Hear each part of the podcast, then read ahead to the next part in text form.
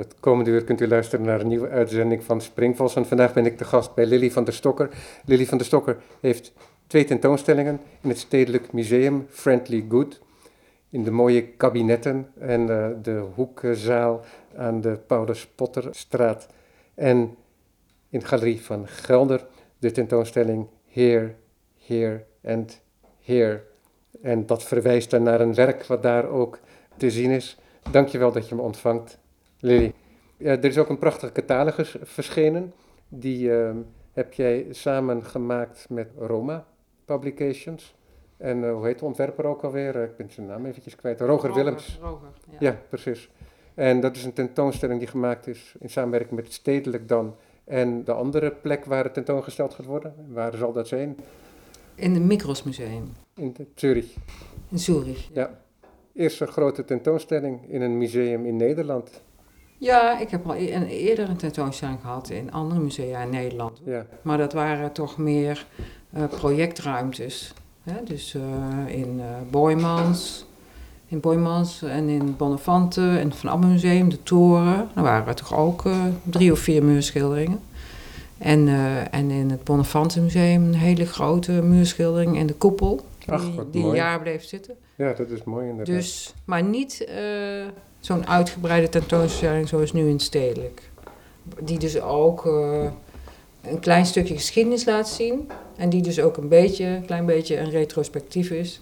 Niet een overzicht, maar een klein stukje geschiedenis. En dat heb ik misschien al eerder gedaan bij andere tentoonstellingen. Omdat ik niet altijd alleen maar nieuw werk laat zien. Omdat al de muurschildering ontwerpen, die zet ik in, ja, uh, net wanneer ik zin in heb. Van ik denk, ik ga nu deze of die eens doen. En dan kan het best zijn dat dat een idee is van twintig jaar geleden. En ja, dat heet dan geen retrospectieve, maar dat is dan, uh, ja, dan maak ik gewoon de werken die ik op dat moment uh, graag wil laten zien. Ja, de manier waarop je nu werkt, dat, daarmee ben je begonnen zo eind jaren tachtig, meen ik hè? Met de muurschildering bedoel je? Ja. Moet ik even teruggaan. Uh, nou, mijn allereerste muurschildering was in 1983. Uh, in Breda nog, waar ik toen nog woonde. En toen weer een hele tijd niet. En toen denk ik dat ik in 88 begon met... Uh, toen begon het eigenlijk echt. Toen begon ik echt met uh, muurschilderingen in tentoonstellingsruimtes te ja. maken. Ja. ja. En je was op dat moment ook zelf al galerist in New York. Nee, nee, dat was in 83, van 83 tot 86. Ja, nadat ik in Breda die grote muurschildering had gemaakt, dat was buiten. Dat was op een oud pand in de binnenstad van Breda, in de Veemarktstraat. En toen ben ik in 83 naar New York gegaan. Ik was nog jong natuurlijk, ik was 28. En toen ben ik daar, uh, nou ja, galerie begonnen, dat klinkt uh, heel wat, maar toen heb ik, ja, ben ik in een buurt terechtgekomen waar ik dus eigenlijk een winkelpand huurde waar ik ook ging wonen. Waar ik ook meteen dacht, oh, dan ga ik ook leuke tentoonstellingen maken. Niet van mezelf, maar, maar het was een uitgebrand pand, hè, dus het was, ja, moest eerst een maand lang een beetje opknappen. Dus het was niet zo van, oh, dan gaan we even naar New York, lekker professioneel een galerie beginnen. Nee, dat was het niet. En, en ik was eigenlijk een kunstenaar, dus het was, ik was eigenlijk geïnspireerd door een uh, kunstenaarsinitiatief, uh, waar ik toen ook net bij het begin had meegeholpen. En dat was Lokaal 01 in Breda. En uh, toen ik dus in New York kwam, toen dacht ik, ha, ik ga ook zoiets doen. Leuk, met mensen samen. En niet alleen... Ik, ik, niet alleen afgesloten in je studio? Atelier, ja. Want ja. dat had ik ontdekt na de academie. Dat uh, ik dacht, nou, daar vind ik toch echt helemaal niks aan. In zo'n atelier zitten en werk maken. Ik wilde heel graag mensen ontmoeten en samen met mensen dingen organiseren. En ja, dus ik dacht, nou ja, dan doe ik net zoveel aan kunst als wanneer ik zelf kunst maak. Dus, uh, en het helpt je misschien ook wel bij het maken van je eigen kunst om die interactie te hebben? Nou, in eerste instantie, daar dacht ik niet aan, maar ik wilde gewoon graag gaan organiseren. Ja. En, uh, ja, en in New York was ook allemaal niet gepland. Het ontstond eigenlijk gewoon gaandeweg. Want ik was toch wel een beetje avontuurlijk, denk ik. En uh, ja, dus toen uh, zaten we daar ineens in die ruimte en dat heb ik drie jaar gedaan. En in 86 was het huurcontract afgelopen en ik vond toen ook wel een goed moment om te stoppen. En toen had ik ondertussen mijn New Yorkse vriend uh, ontmoet, Jack, die uh, ontmoette ik in 1985 en die ging ook meehelpen met de galerie. En in 86 toen sloot ik de galerie en met Jack ben ik toen, uh, ja, zijn we een relatie begonnen en wij zijn toen, de eerste jaren bleef ik toch het meeste in New York en toen van daaruit zijn we eigenlijk, uh, toen gingen we naar Amsterdam ook en toen zijn we op een gegeven moment gingen we half-half doen. Dus een half jaar New York, half jaar Amsterdam. En, uh, en Jack die was weer heel anders thuis in de kunstwereld dan ik. Die had een filmachtergrond en uh, was eigenlijk een avant-gardist. Hij wist verschrikkelijk veel. Dus die heeft mij ook met New York laten kennismaken op een uh, hele andere manier dan wanneer je doet als je een toerist bent. Dus hij nam mij mee naar uh, performance van, hoe heet het, um, van Beckett, naar de Wooster Group. We gingen naar een noise concert, naar experimentele muziek, naar jazz. Dat was fantastisch. En toen gingen we ook heel erg veel naar galeries kijken, veel naar tentoonstellingen kijken. Toen ik dus mijn eigen galerie had gesloten. En toen uh, ja, brak voor mij een tijd aan dat ik dus in feite heel veel ging opnemen. En verschrikkelijk veel zien en uh, over nadenken over kunst. En, uh, en wat maakte jij in die tijd? In die tijd, ja, in die tijd begon ik toen langzaam die tekeningen te maken die je dus nu ook, dat hele vroege werk waarvan je een paar dingen in het stedelijk ziet hangen. En die ik dus zelf in het museum in een soort thema gestopt heb. En dat noem ik dan questions about art en relaxing with art. En nou, dat, de questions about art, dat is dan wel duidelijk, want ja, ik stelde mezelf in die tijd veel vragen. En ik was met Jack, uh, liepen wij alles af. Jack was een stuk ouder dan ik. Uh, dus die had al veel gezien van de wereld. Maar ik begon toen eigenlijk pas met mijn carrière. En ja, ik ben een kleine vrouw. Uh, je moest je, je, eigen, had, je eigen pad nog maken ik moest mijn eigen in die pad kunstwereld. nog maken. En, en ik had het niet zo hoog mijn bol van... nou, zal ik het even de wereld gaan laten zien. Ik dacht eigenlijk meer van, ja, wat, wat, wat ga ik de wereld laten zien wat de moeite waard is. En ja, dus het was in feite een hele fijne tijd om ook na te denken over ja, elke stap die je deed. Ja, uh, maar was dat dan ook heel rusteloos, dat maken van het nee, eigen werk nee, op dat moment? Niet. Nee, dat was eigenlijk een fantastische creativiteit, waarbij ik dus al vrij snel besloot uh, dat ik uh, bijvoorbeeld... Jack gaf mij een boek van Bruce Nauman... En ik leerde, en hij gaf mij een boek van, uh, hoe heet het boek nou, van Lucy Lippert, Dematerialization of the Art Object. Hè? Dus dat gaat over conceptuele kunst. Daar las ik over. Dat, dat begon ik toen te ontdekken. Dat had ik in mijn kunstacademie nog helemaal geen kaas van gegeten. En toen begon ik dat dus te ontdekken. Dus wat ideeënkunst was en wat ja, hoe zat dat in elkaar? En ik besloot al, toen ik dat hele boek van Bruce Nauman had doorgewerkt, toen dacht ik ook, oké, dat is allemaal geweldig, maar ik ga in feite toch uh, verder met de conceptuele kunst. Maar dan ga ik dus een heel traditioneel uh, medium gebruiken en dat is eigenlijk uh, tekenen.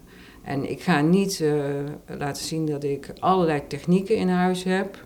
Want dat bewijst, ik hoef dat niet te leveren, laat Bruce Nauman dat maar doen. Ik ga niet met video werken, ik, ga, ik hou het heel dicht bij mijn eigen lichaam. Ik ga tekenen. Dat zijn dan, dingen die je echt formuleerde? Of was dat ook iets wat voortkwam uit het maken? En dat je graag tekende en dat je je daar thuis voelde en dat je de formulering, dat die daarop volgde? Nee, ik denk uh, dat het, uh, want ik had op de academie uh, schilder en monumentaal gedaan. Dus ik was eigenlijk op de academie, wij leerden dingen ontwerpen voor grote ruimtes.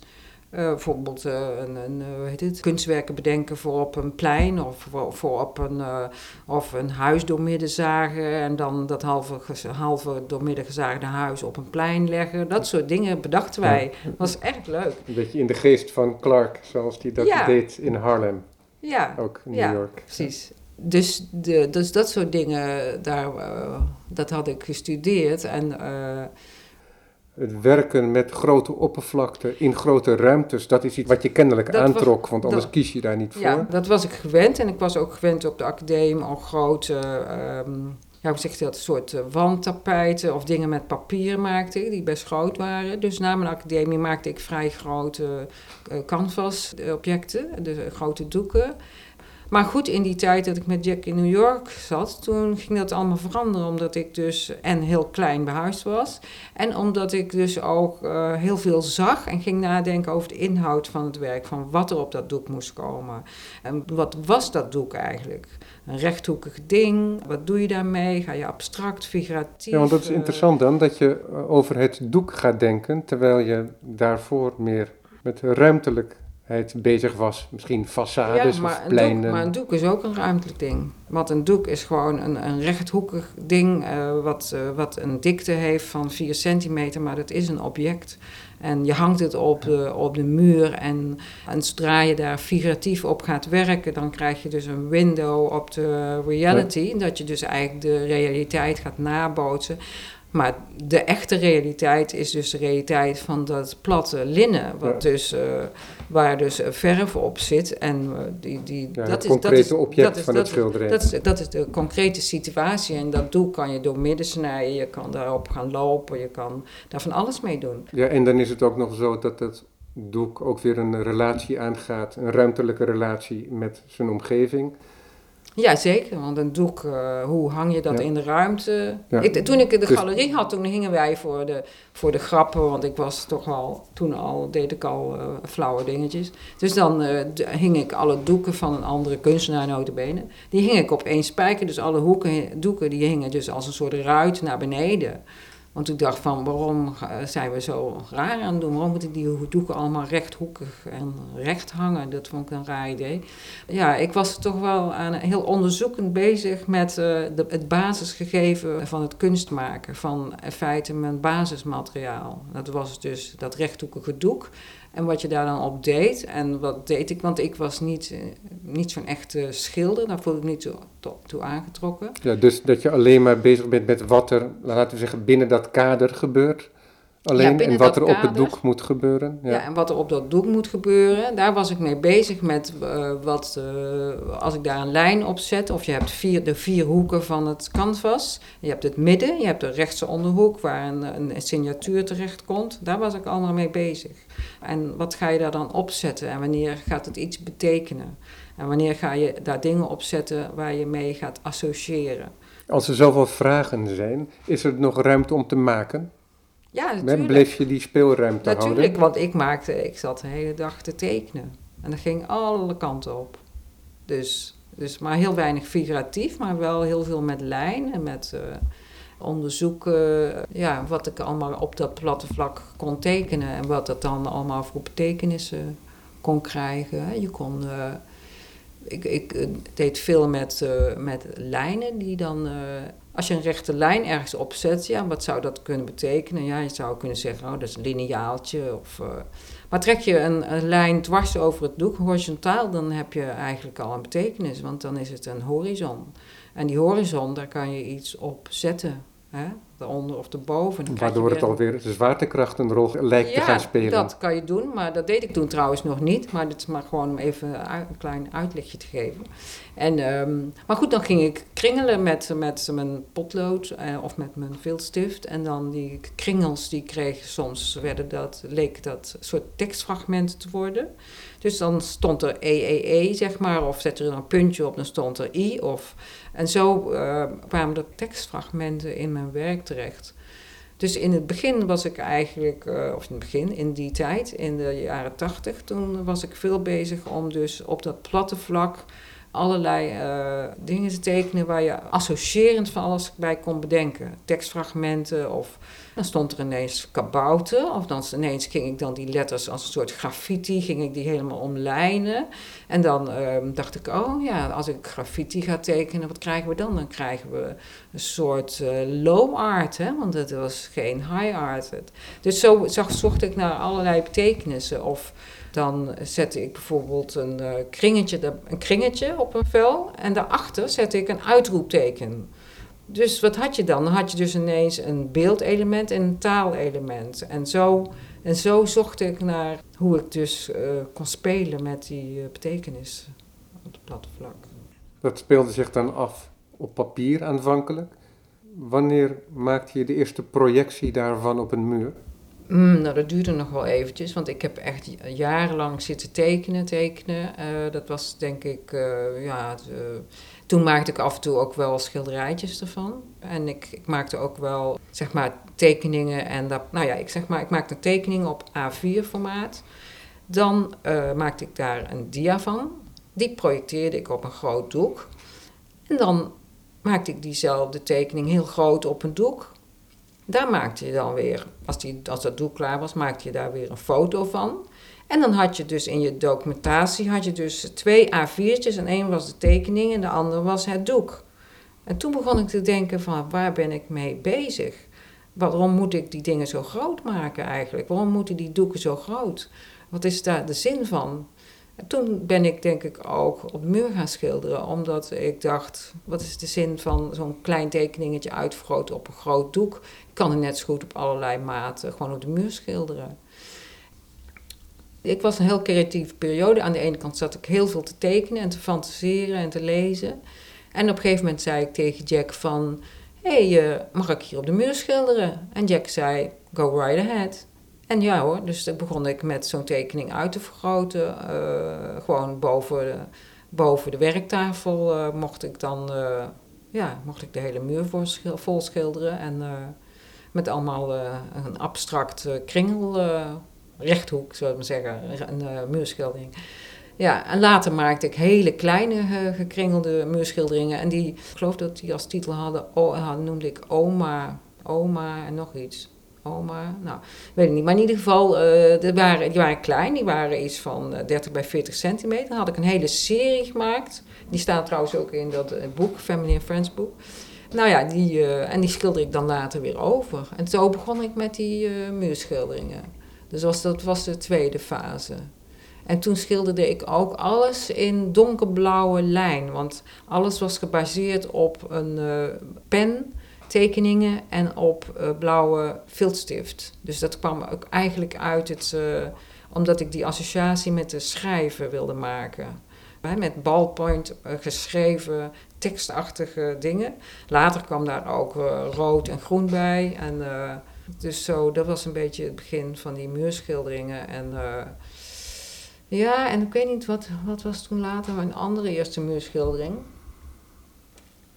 toen heb ik geloof ik in uh, Eindhoven. Oh nee, bij Casco heb ik toen ook. Nee, dat was pas in 91. In 88 heb ik toen ook in Eindhoven. Oh, die plek heette Het Hemelrijke, geloof ik. Daar heb ik toen ook een grote blauwe muurschildering gemaakt. Met allemaal blauwe kringels die de hele ruimte doorgingen als een soort decoratie. En, uh, nou ja, dus toen begon ik wel flink muur te schilderen, ja. en dat bleef altijd in het begin, zeg je, die uh, mimetische kwaliteit houden, dat de getekende lijn, de getekende penlijn, ook zichtbaar werd gemaakt op de muur in de vorm van blauwe verf dan? Ja, eigenlijk was het zo dat ik dus die, die, die kleine kringellijntjes, die blauwe pentekeningen, die vergroot ik uit. En dan op een groot formaat kon je nog steeds zien dat het eigenlijk van een kleine tekening kwam. Ja, was dat moeilijk om dat, die levendigheid te laten behouden? Nou, het is niet per se levendig. Het was eigenlijk gewoon... Uh, ja, moet nou zeggen, goed uh, nagedacht. En, uh, nee, begrijp me. Kijk, als, ik een, als ik een kringel maak met mijn hand, dan, kan ik dan, dan is het iets wat je vanuit de pols doet. Hè, dat heeft een bepaalde dynamiek. Ja, maar je en moet het. Als je dus gaat schilderen, ja, dan verandert die dynamiek heel erg. Was je ook bezig met dat soort picturale kwaliteiten? Nou, ik projecteer dat gewoon. Hè? Dus ik maak gewoon een foto van die bestaande kleine tekening en die vergroot ik uit. En dan, uh, dan kon je dus datzelfde karakter kon je dat ook groot behouden.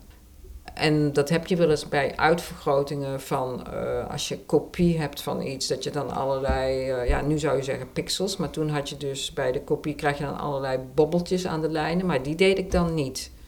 Dus het, was geen uitvergroting van een kopie, maar uitvergroting van een uh, gedachtenkronkel op papier. Dus eigenlijk een klein dat iets van dat privé, van wat je doet op een papiertje heel dicht bij handen, dat uh, vergroot ik dan uit. En dat deed ik zo heel nauwkeurig mogelijk. Ja, want dat is heel gek natuurlijk, dat je de intimiteit van zo'n kleine tekening, dat die opeens het publiek ook omgeeft.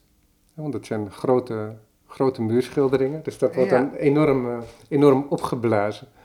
Ja, ja Dus- dus, eh, toen ja, bij Hemelrijk. Was dat ook een bewuste gedachte om een, er een persoonlijk element in aan te brengen? Nou, ik weet het allemaal niet meer hoor. Maar die, ik weet wel dat ik heel graag die ruimte in wilde. Dat Ja. ik graag die ruimte wilde eh, ja, bezitten is een beetje een groot woord. Maar ja, dat ik iets ruimtelijks wilde doen. Ja, ik, ik had niet zoveel met rechthoekige objecten op Ja. muren. Nee. Nee, maar kijk, er is een soort spanningsveld. Hè? Ik bedoel, de, die vroege renaissance architecten, zoals Leon Battista Alberti, die projecteerden ook. Hè? Dus die maakten zo'n soort, bijna een soort stalen boek van die klassieke elementen van de klassieke eh, architectuur. Hm. En vervolgens maakten ze daar een nieuwe samenstel van. Dat werden dan opeens façades en gebouwen, maar dat waren hele platte façades. Het waren ook projecties. Maar dat, is, dat zijn abstracties. En ehm, wat jij doet, is dat je de kleine kanttekeningen, die ongetwijfeld ook die tekeningen van Alberti zaten, die, eh, die neem je mee. Ja. Dus enerzijds is het een formalistisch spel, Hm. maar anderzijds is het ook zo dat je juist het schetsmatige en het tijdelijke, dat is misschien wel een belangrijk woord hierin, dat je het tijdelijke daarin ook introduceert. En dat staat in contrast met eh, de monumentaliteit eh, die je hebt gekozen dan voor eh, dat werk. Ja, of misschien ook het onbenullige van het, het tekenen, wat eh, eigenlijk heel privé is. Hè? Dus dat, eh, dat je dat dan uitvergroot. Dus ik wist dat zelf toen niet zo goed, eh, dat ik dat aan het doen was. Maar nu terugkijkend kan, je dat, kan ik dat misschien wel zo Ja. zeggen. Ja. Ja, maar je deed het wel. ja, ik deed het wel. Het was natuurlijk toch voor een deel, dacht je er veel over na. Maar voor een deel waren het ook intuïtieve keuzes. Ja, moet je erop vertrouwen. Ja, je volgt ook een beetje je hart in die dingen. En je bent natuurlijk ook iemand eh, ja, van een bepaalde tijd. Hè? Dus je volgt voor een deel je intuïtie van dat je, of ja, je guts, hè? dat je denkt, oh, hier heb ik zin in, dit wil ik Ja. gewoon, dit wil ik nou. Ja, ja dat heb ik wel eens in een En dan- gesprek, kwam dit boven met Hans Schuil. Dat het heel gek is, zei ik tegen hem, als je bedenkt dat het werk waar jij je mee identificeert, het werk dat jij voortbrengt als kunstenaar, dat het ook heel erg samenhangt met de tijd waarin dat werk gemaakt wordt. Ja, dat denk ik zeker. Denk ik zeker, natuurlijk. Want je volgt alles op zo'n moment. Hè. Je leest veel, je, bent bezig met je tijdgenoten, eh, je, je kijkt naar kunst, je kijkt naar de tv, je ziet wat er in de wereld gebeurt. Dus... Want ik heb later ook wel eens, eh, veel later, dat ik bijvoorbeeld eh, van de Leuze boek, want ik heb niet zoveel filosofen gelezen, maar toen ik dan die boeken las van de Leuze, en dat ik dacht, oh, dacht ik, hij schrijft het op, maar ik deed het. Snap je? Ja. Dus hij bedacht van alles, eh, hoe wij ons gedroegen of gedragen. Toen dacht ik, oh, maar ik deed dat. Ik deed dit. Ik, ik was dit aan het leven. Ik was dit aan het doen. En dat deed ik in mijn werk. En dat heb ik zelf, eh, intuïtief noem ik dat. Hè? Of noemen we dat. Hè? Eh, maar ik deed het wel. En je doet dat eigenlijk... ja, omdat je een kind van, van die tijd bent. En omdat je dan bepaalde handelingen gaat doen. En je, ja, je hebt een soort, eh, zeg je dat? Sensibiliteit. ja, sensibiliteit voor dingen, dat je dan een bepaalde kant daarmee opgaat. En dat je. Ik was niet zo'n hele. Want mensen denken vaak dat je, dat je een hele bewuste strategie volgt. Of dat je denkt, en nou word ik een conceptuele kunstenaar en dan ga ik dit of dat doen. Nee, ik denk dat dat conceptuele, dat dat eigenlijk eh, lichtelijk door je werk heen zweeft. En, ja, gaande, en, dan heb, en dan zijn er nog zoveel andere elementen die ook door je werk heen Ja. spelen. Ja. Hè, zoals eerlijkheid of, of oneerlijkheid of eh, religie, ik noem maar wat. Dus er zijn zoveel dingen die meespelen en die allemaal je werk bepalen. Ja, dat soort benamingen die kunnen heel verhelderend zijn, maar ze kunnen ook eh, het blik op het werk heel erg belemmeren. Je hebt in, zag Doe je, ik, nou, voor, doe je voor de toeschouwer nou, of maar voor voor, de... voor beide, voor de, voor de kunstenaar zelf, omdat je in een hoek wordt gedrukt, maar ook voor de toeschouwer, omdat je dat op een gegeven moment daarbinnen probeert te lezen dan. Je hebt zelf, ehm, wordt er een uitspraak aangehaald waarbij je zegt, ja, ik ben een feministisch conceptueel popkunstenaar. Ja. Ja, dat, dat was in de reactie op. Ja. Ja, ja dat, dat was natuurlijk wel veel en veel later. Hè? Want het is niet zo lang geleden. Ja. Nou, jou wel, in 2010 of zo. De, denk ik als reactie op een eh, interview met John Waters, een filmregisseur uit New York. En die zei iets van, are you a minimalist, conceptualist? En toen zei ik dat, ja. Ja. Maar dat vloepte er inderdaad zo uit. En eh ja, was eigenlijk zo gek nog niet. ja, maar dat moet je ook weer in zijn kader zien. Dat dat opgeroepen wordt in weerspraak van iets wat voorgesteld wordt ook. Ja, maar goed, eh, ja, feminist, conceptueel en pop. Ja, dat is helemaal geen slechte combinatie als Ja. ik dan mezelf zo omschrijf. Dus dat, eh, dus, maar ja, goed, dat, eh, dat is, zeg je dan jaren en jaren later. Terwijl, eh, ja, in feite is kunst eh, toch veel geheimzinniger dan, eh, dan al die labels. Ja, die labels, die, dat, die heb je nodig om, om mensen een houvast te geven en om je werk te kunnen uitleggen. Maar in feite is de eh, kunst eh, toch het prettigst als die heel geheimzinnig is en heel eh, troebel. En al dat uitleggen van die kunst vind ik soms wel heel vervelend. Ja. Want die logica die dan op je kunst wordt losgelaten, dat, dat, hè, al, dat, al dat analyseren, dat is soms voor mij als kunstenaar een beetje benauwend. Ja, maar dat is ook een beetje uitgenodigd door die kunstvorm die dan conceptueel heet te zijn. Dat daar voorbeelden van bestaan die volstrekt onbegrijpelijk zijn als er geen enkele uitleg of geen enkele informatie wordt geleverd over wat het werk is. Dat bestaat ook. Ik zeg niet dat het voor jou geldt. Uh, maar ik ben het mee eens, en dat is natuurlijk wel een eigenschap, een karakteristiek van jouw werk, is dat het nog altijd een sensibiliteit heeft. Dat het nog altijd ook een retinale kunst is. Tegelijkertijd, een element van jouw werk is ook dat het een visuele, uh, beeldend werk is ook. Dat het niet alleen maar een gedachte is. Nee, nee, je hebt ja. een hoop te zien. En dus in die zin zou je het hybride kunnen noemen als je er een benaming op wil plakken. Omdat dat intieme van die tekening altijd weer getransponeerd wordt. En volgens mij speel je daar ook wel een spel mee, want je krijgt de indruk dat er een soort dagboekachtige flarden uh, in die muurschilderingen terugkomen. Dat zal misschien ook altijd wel het geval zijn, maar ik heb ook de indruk dat je daar een spel mee speelt. Dus dat de teksten die terugkomen in jouw werk, dat, uh, dat niet per definitie dagboekfragmenten zijn. Nee, als nou, het dat ware. klopt. Ja, dat klopt. Ja. Ja. Ja, want de fictie is de werkelijkheid in de kunst.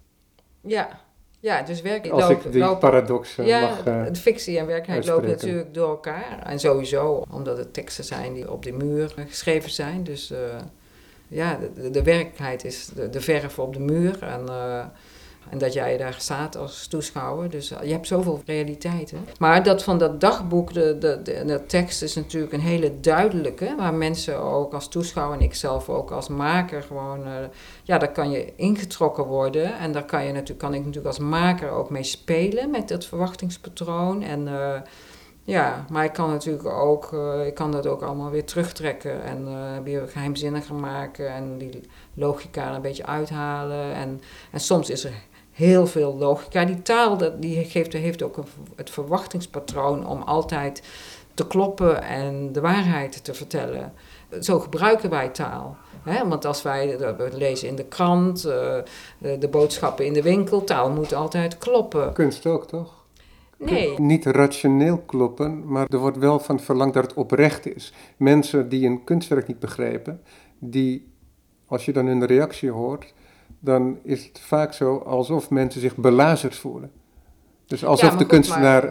niet Als oprecht is geweest. Ja, ja, maar als kunstenaar, ik hoef niet oprecht te zijn. Ik hoef ook geen mooie dingen te maken. Ja. Ik hoef ook helemaal niet de waarheid te vertellen. Ik zou gewoon zelfs lelijke dingen kunnen maken. Ik zou ook, uh, ik zou kunnen liegen. Ik zou, uh, al die dingen kan ik als kunstenaar doen in meerdere of mindere mate of heel erge mate. Maar, maar dat Dus, zijn misschien allemaal um, karakteriseringen die je van buitenaf projecteert dan op je werk, want in je werk speelt dat niet diezelfde rol, heeft dat niet diezelfde positie. Is als je iets wat je dan een leugen zou kunnen noemen van de kunstenaar in het werk, van binnenuit bekeken, is dat voor jou misschien gewoon een element van je werk? Is dat misschien neutraler en heeft het betekenis binnen dat werk, maar hoeft dat, heeft dat helemaal niks te maken met die karakterisering? Even wachten hoor, ik eh, kan niet helemaal... Nou, je zei zo van, ik mag ook liegen als kunstenaar, zeg Ja, je. ja. Maar ik zeg van, ja, nee, dat, omdat je het had over die... eh, dat, eh, oprechtheid. dat de bezoeker die ver- verwacht oprechtheid en ook dat hij geëntertained wordt, wordt door schoonheid. Ja, dat zei ik Dat- overigens niet. Nee, dat, zijn, ja. maar dat wil ik er nu bij halen. Want dat is wel een element. Dat, eh, dat die schoonheid, dat is ook een ding waar eh, de bezoeker verwacht dat dat aanwezig zal zijn. En die schoonheid is natuurlijk een heel. eh, wow, dat, eh, dat is ook iets wat eigenlijk. eh, wat voor realiteit is dat dan wel weer? En die schoonheid, die verwachting, daar kan je dus ook mee spelen. En er, er zijn zoveel schoonheden in de wereld. En die, die kan ik eh, proberen weer te geven zonder dat ik zelf eh, dat een schoonheid vind. En, en die schoonheid kan ook met de dag wisselen, zoals het weer. En ook die, eh, ja, die oprechtheid van die kunstenaar, die, dat is ook wel fijn om daar een beetje aan te morren. Aan te, ja. Dat, ja, dat, dat- het is dat wel leuk dat we daar nu over praten. Ik krijg bijna weer ideeën van. Dat ik denk, eh, oh ja, ik ga eens wat vaker onoprecht zijn. Want eh, dat is ook weer zo'n idee. Dat, Bewegingsvrijheid. dat, dat kunstenaars worden, wordt ook van... Ja, moet je als kunstenaar eigenlijk aardig zijn? Moeten kunstenaars leuk zijn? Ja, er zijn ook kunstenaars die maken fantastisch werk, maar ze zijn assholes. Hoezo? Is dat, moet dat dan? Moet, moet je dus ook eh, een leuk persoon zijn? Nee, dat hoeft dus helemaal niet. Dus eh, kunstenaars hebben fantastische hoeveelheid vrijheid. En die vrijheid, dat heb ik ook geprobeerd in mijn werk. Om die de hele tijd, die zoek ik de hele tijd in de kern weer op.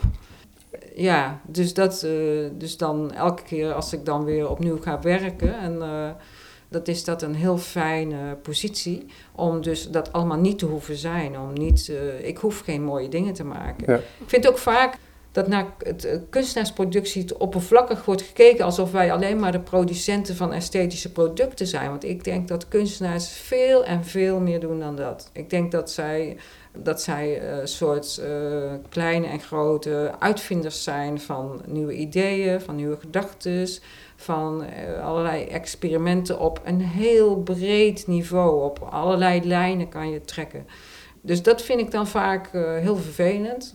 Ja, en nu was er ook weer een, een stukje werd er over mij geschreven dat dan dat eh, vermoeiende mensen zouden dan eh, zich prettig gaan voelen bij mijn werk, omdat het zo zacht en lief en zo was. Door Ah, de, denk ik, beroem, oh, de beroemde luie stoel van Matisse. Oh, dat weet ik. En Matisse had zijn uitspraak dat hij wilde dat zijn werk voor iemand was die na een dag zware arbeid als in een luie stoel van dat werk kon genieten en daar zijn geest aan het werk Oh ja, nou, kon laten gaan en voeden. Nou ja, dat is dan Ja. wel een hele mooie. Ja. Maar goed, eh, zo. eh, ik, Maar al- om alleen maar te plezieren of te behagen. ja, Misschien. nou, dat is dan een hele mooie. Dat lijkt, vind ik dan heel prettig. En, eh, maar in mijn geval is dat dus niet zo. Ik, ik ben wat dat betreft, ik ben niet didactisch bezig. Ik ben geen wereldverbeteraar en ik ben ook geen maatschappelijk werker. Ik maak het werk niet zodat men zich er beter van zal voelen. Niet op die ene manier. Ja, Wel op een andere manier hoor. Maar ja, ik moet even over doordenken dan. ja. Maar, eh, maar niet eh, in, in eerste instantie van... Oh, dan zien we al die zachte vormen. En daar, daar kan je je dan heel lekker bij voelen. Dat, En af en toe wordt er nog een canapé bijgeleverd. Ja, Ja. nou goed. Ja, dus dit is wel een hele moeilijke die ik nu eh, breng. Ja, Want ik vind, ik heb ook wel een muurschildering gemaakt met, eh, en die, daar staat op mistake. Eh, en daar heb ik dan ook, daar verheerlijk ik dan de fout in. En die omgeef ik dan met allemaal stralen. En, en daar leg ik ook zelfs een, met allemaal oranje vlammen. En dan omgeef ik dat woord helemaal met allerlei versiersels, schilder ik daaromheen. En dan ook nog een tapijt ervoor en een kussentje, zodat je heerlijk bij je eigen mistake kan gaan liggen en daar kan gaan, jezelf gaan lekker kan gaan liggen voelen over, eh, over die fout die je gemaakt hebt. En, en ja, dan kan je, daar, eh, kan je daar toch, je kan bij fouten die je hebt gemaakt, kan je ook eh, herstellen en kan je ook lekker gaan voelen. Dat is dan weer het idee. Dus het lijkt een beetje op de Matisse, die luie stoel. Maar ja, ja. Kijk, het gekke in jouw werk is dat dat over jouw leven kan gaan, of over het leven misschien in algemenere zin.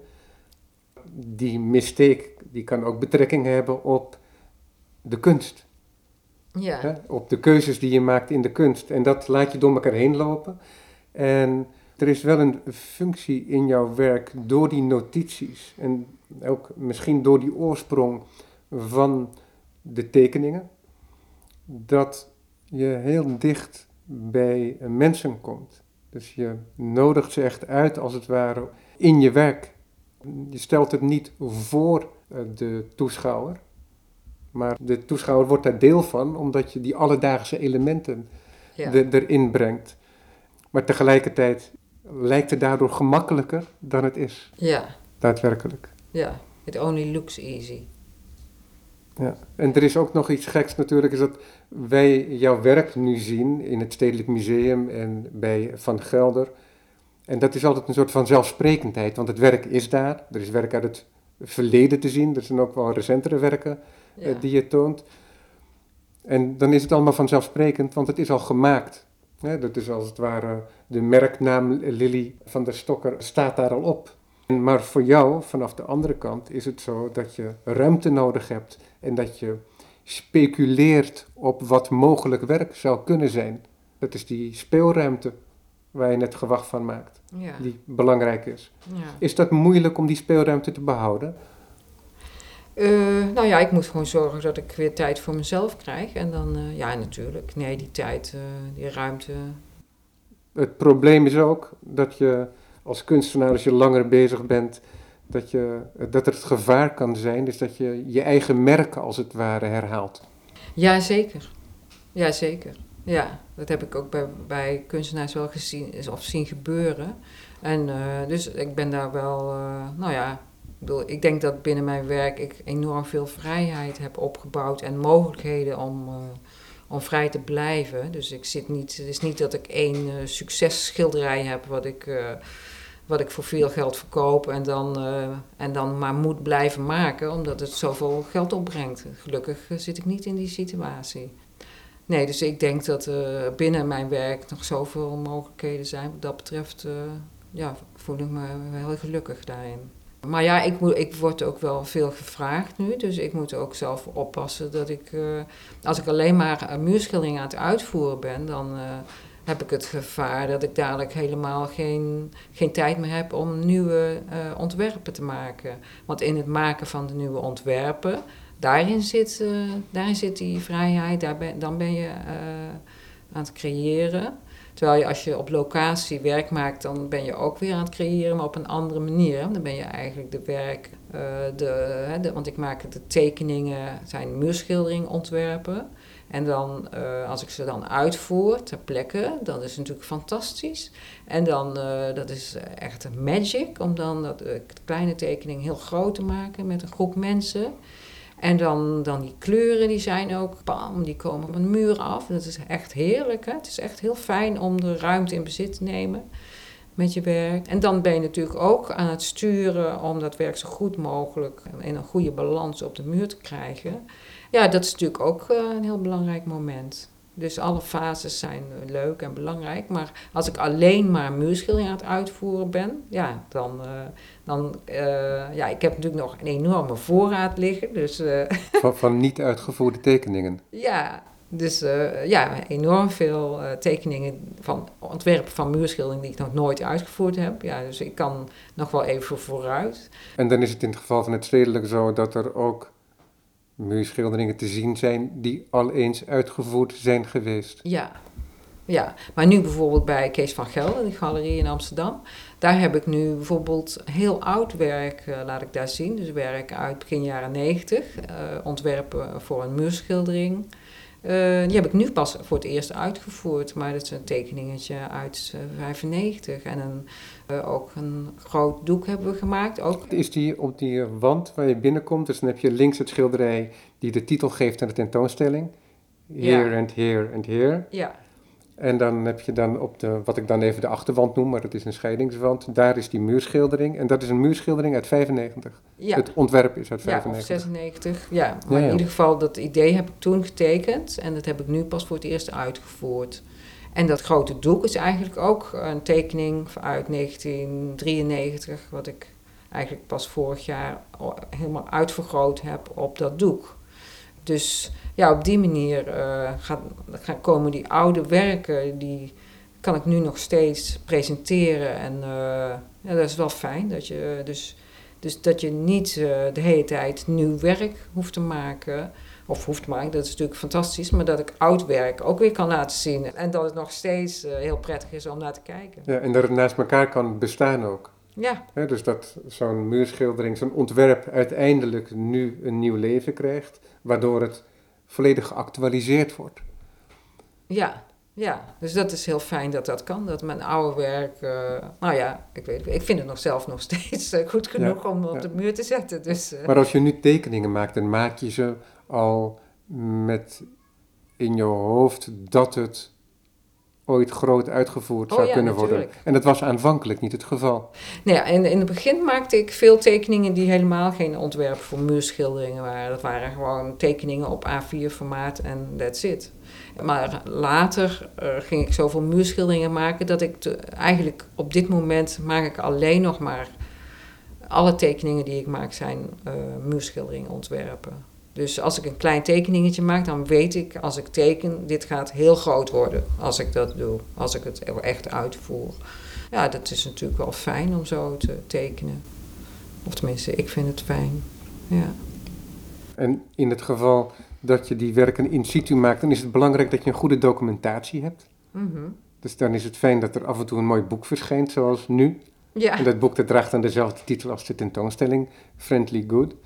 Hoe is dat om al je werk dan op die manier terug te zien, die selectie? Nou, het boek geeft natuurlijk een hele mooie, hele mooie aanvulling op de tentoonstelling. Omdat je in zo'n tentoonstelling is natuurlijk maar heel beperkt wat je kan laten zien. Hè? Want je hebt uh, zes weken om uh, muurschildering uit te voeren. En uh, ik, ik, krijg nu ook wel de opmerking dat mensen zeggen: Oh, uh, was, had er niet meer kunnen zijn. Maar ja, mensen begrijpen denk ik toch niet dat het echt heel erg veel werk is om, om dat allemaal ter plekke te doen.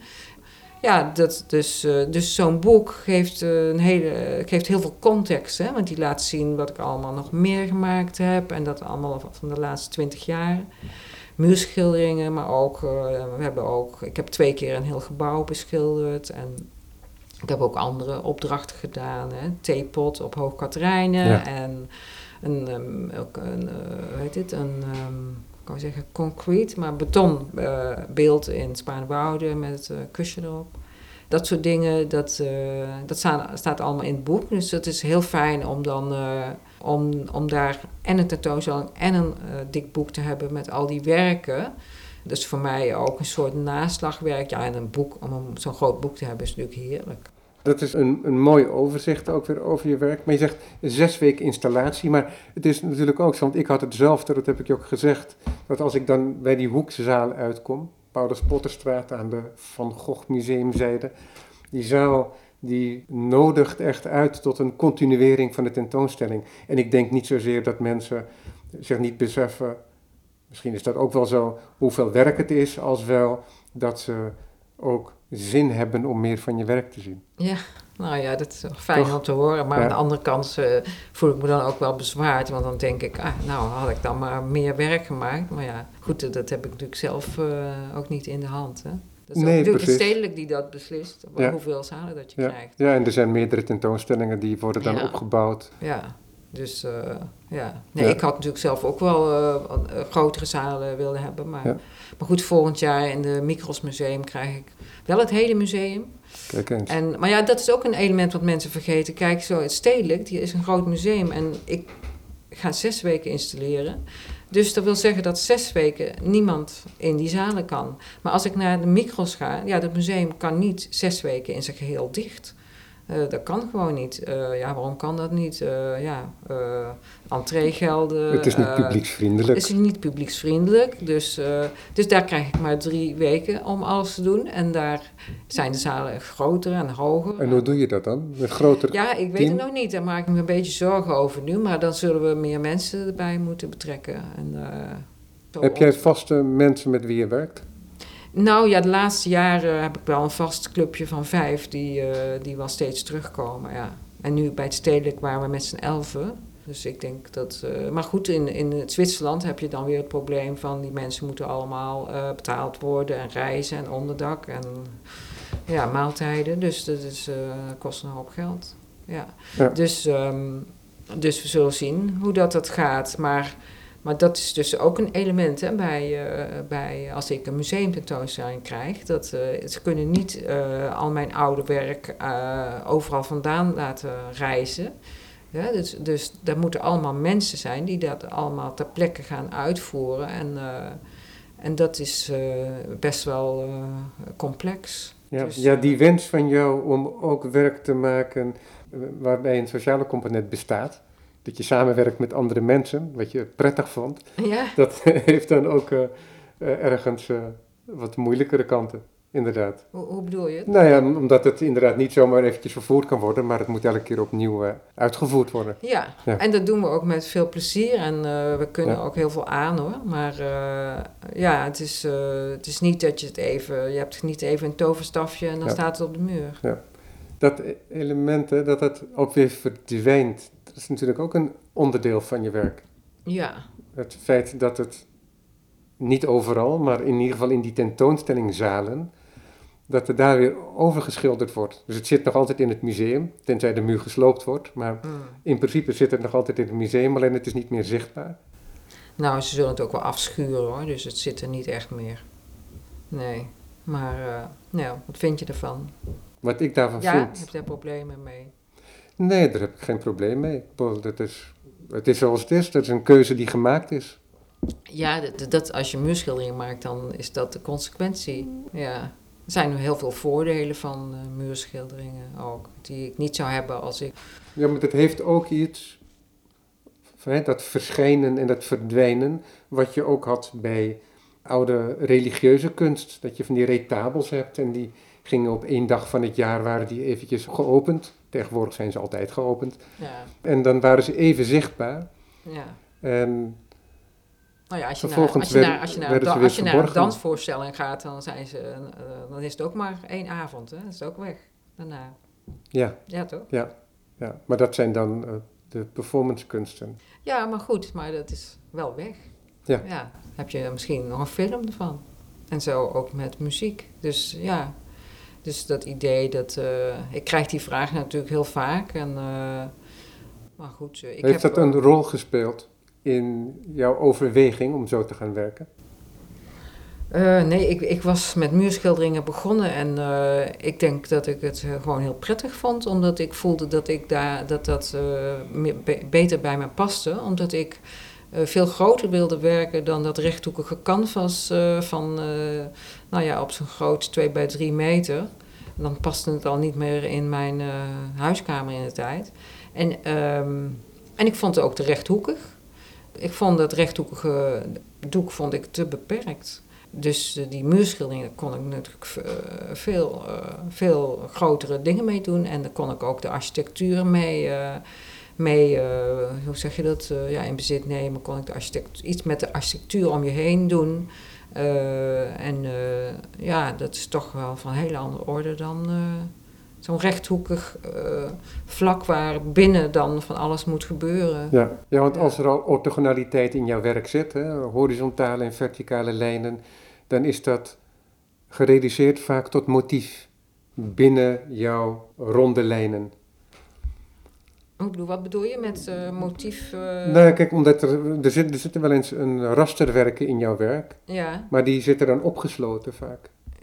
Binnen, En- binnen grote rondingen met Ja. omtreklijnen. ja, ja. Ja, in plaats van andersom, dat je een schildering maakt eh, binnen hele strakke lijnen.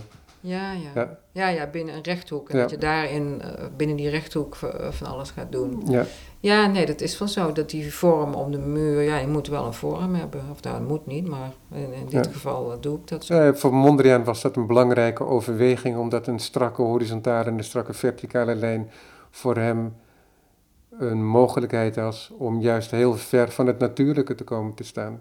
Ja, ja. Ja. En Nee. jij doet het tegendeel. Ja, ja, dat is wel zo. Ik denk, het is niet dat er alles nou rond is, maar in het begin was dat wel zo, ja. Want ik weet wel dat op een gegeven moment Pieter Halley, eh, kunstenaar uit New York, eh, die ook die grid paintings maakt, die kwam naar mij toe en die zei, Lily, eh, everything you make is round. En dat ik dacht, oh ja, verdorie, everything is round. ja, dat was inderdaad wel interessant. Maar ik kon ook niet zo goed tegen die rechthoekige, grote rechthoekige vormen, al ben ik dat later wel gaan doen. En, en ook, maar op de muur vond ik het inderdaad wel prettig dat het niet in een rechthoek zat, ja. ja.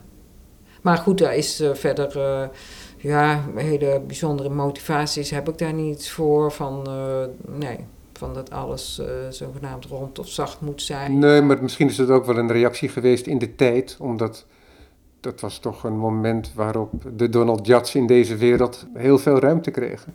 Ja, dat zou kunnen. Dat zou kunnen. Dat, dat, uh, is dat daar, was dat daar een reactie? Dat weet ik niet, maar dat kan, Ik, dat kan ik me voorstellen. Um, dat weet ik niet. Ja, ik denk dat ik misschien wel reageerde uh, dat ik zelf wel um, vormentaal zocht die ja, wat we dan uh, low culture noemen. Hè? Dat ik daar wel in zocht, omdat ik inderdaad, ja, ik, ik was, ik, ik zocht iets in de vormentaal die dan meer, hoe zou ik het noemen, rock, rock was of meer, uh, meer pop inderdaad, popular culture. Maar het was niet zozeer om af te zetten, maar het was meer ook gewoon om een nieuwe stap te zetten. Want ik, ik lees nu ook in artikelen dat ik dan tegen het minimalisme ben. En denk ik, nee, nee, nee, zo was het niet. Ik was helemaal niet tegen het minimalisme. Maar uh, ik zet er wel een nieuwe stap, want ik hou heel erg van minimalisten. En ik hou ook heel erg van Donald Judd. En, uh, maar, ja. Je hebt ook nog een werk gemaakt zelfs, um, met daarin geïntegreerd een werk van Donald Judd, zag ik. Ja, ja, en dan, dat zou ik, uh, ik... heb dus een hele grote Donald Judd, minimalistisch ijzer, metalen kunstwerk van 7 meter lang. In het Van Abbe Museum uit de collectie heb ik aan de muur gehangen. Maar ik had daar al, dat hing op mijn geruit behang. En daaromheen heb ik fluorescerende oranje stralen met bloemen geschilderd. En ja, dat is natuurlijk toch een beetje ja, godslastelijk, hè. Want je kan natuurlijk niet zomaar kunstwerk van iemand anders nemen en daar stralen omheen gaan schilderen, maar dat heb ik toch gedaan. Nou, niet per se omdat ik het werk zo bewonderde, maar ik denk omdat ik uh, graag laat zien dat ook kunstwerken elkaar kunnen aanraken. Omdat over het algemeen uh, maken wij, uh, zien wij kunstwerken in de zogenaamde white, white box. Hè, de grote witte ruimte waar dan werken in hangen. En die als het ware heilig verklaard worden door de hoeveelheid wit die er omheen zit. En ook zit daar iets heel, uh, heet het, puristisch zit aan vast, hè, van less is more. En eigenlijk, uh, wat ik eigenlijk doe, is uh, dat ik de overdaad uh, weer verheerlijk. Dus de overdaad van het decoratieve en van kunstwerken die dus niet op afstand van elkaar hangen, maar dus ook die heel dicht tegen elkaar zitten en die elkaar dus aanraken. En die dus, um, ja, die dus elkaar mogen aanraken. En dan doe ik dat ook door bijvoorbeeld bij een schoonhoven daaronder te schilderen met mijn eigen letters. Very, this is a very nice schoonhoofdpiece. Uh, nou ja, dat, dat, kan, je alleen maar zeggen. Dus weet je, maar, ik heb dat erbij geschilderd omdat het heel erg leuk is om je emoties te laten zien over een kunstwerk. En dat ook als kunstwerk te, te, hoe zeg je dat, stabiliseren. Om dat erbij te zetten. Ja, dat is natuurlijk ook een beetje godlastelijk. Zoiets doe je niet. Maar ja, zoiets doe ik dus wel. Hè? En of dat nou, hè, dan weer terugkomend op die schoonheid, of dat nou schoonheid is, ik vraag het me heel erg af. Maar op een gegeven moment denk ik dan, als je dan gaat zien wat daar gebeurt, dan creëer je, denk ik, creëer ik dan een soort nieuwe schoonheid. Uh, en die gaat dan over heel wat andere dingen dan dat esthetische binnen, binnen dat rechthoekige doek. Maar het gaat dus eigenlijk over uh, de nabijheid van, uh, van die kunstwerken. En dat kunnen uitspreken van je waardering voor een ander kunstwerk. En dan, zoals ik later ook bijvoorbeeld muurschildering maakte in New York. En dan maakte ik twee hele grote uh, blob paintings. En die gaf ik speech bubbles. En de speech bubbles die zeiden over elkaar, we are the same. Dus die, die, die zijn dan ook uh, elkaar aan het aanraken, hè, die, uh, die grote bobbels. en die praten op de muur met elkaar en met de toeschouwer. Ik laat die grote bobbels op de muur, laat ik over zichzelf praten en ze zeggen wij zijn allebei hetzelfde. En ze zijn ook allebei hetzelfde. En een paar andere hele grote blobs die ik op eh, de muur heb geschilderd in New York van 11 meter breed. Grote roze blobs die op elkaar lagen. Hè? Want dat, was dan, dat is dan zeg maar weer een figuratief element van mij. Een beetje abstracte vorm. Je zou kunnen zeggen grote worsten of zoiets. Die lagen op elkaar. En dan aan de zijkant had ik een klein, het was dat niet in een speechbubbeltje, maar een tekst die erbij stond. We are lying here, we, laying here, laying here together. Dus, uh, dus die grote vormen die liggen daar als het ware tezamen. En dat zeg ik dan op de muur. Dus in feite laat ik die werken zelf praten. En de toeschouwer kan dat lezen en kan dan, ja, weet ik niet wat van vinden. maar uh, ja, dus dat is wat ik in feite deed met die werken in het Museum. Waar ik dan praat over de Schoonhoven. En uh, ja. dan, ik praat dan over die werken. En ik kom dan ook heel dichtbij. En zoals ik bijvoorbeeld in Schiedam heb ik uh, in de lobby een muurschildering gemaakt. Ook een soort blobberige vorm met allemaal decoraties en tierlantijnen eraan.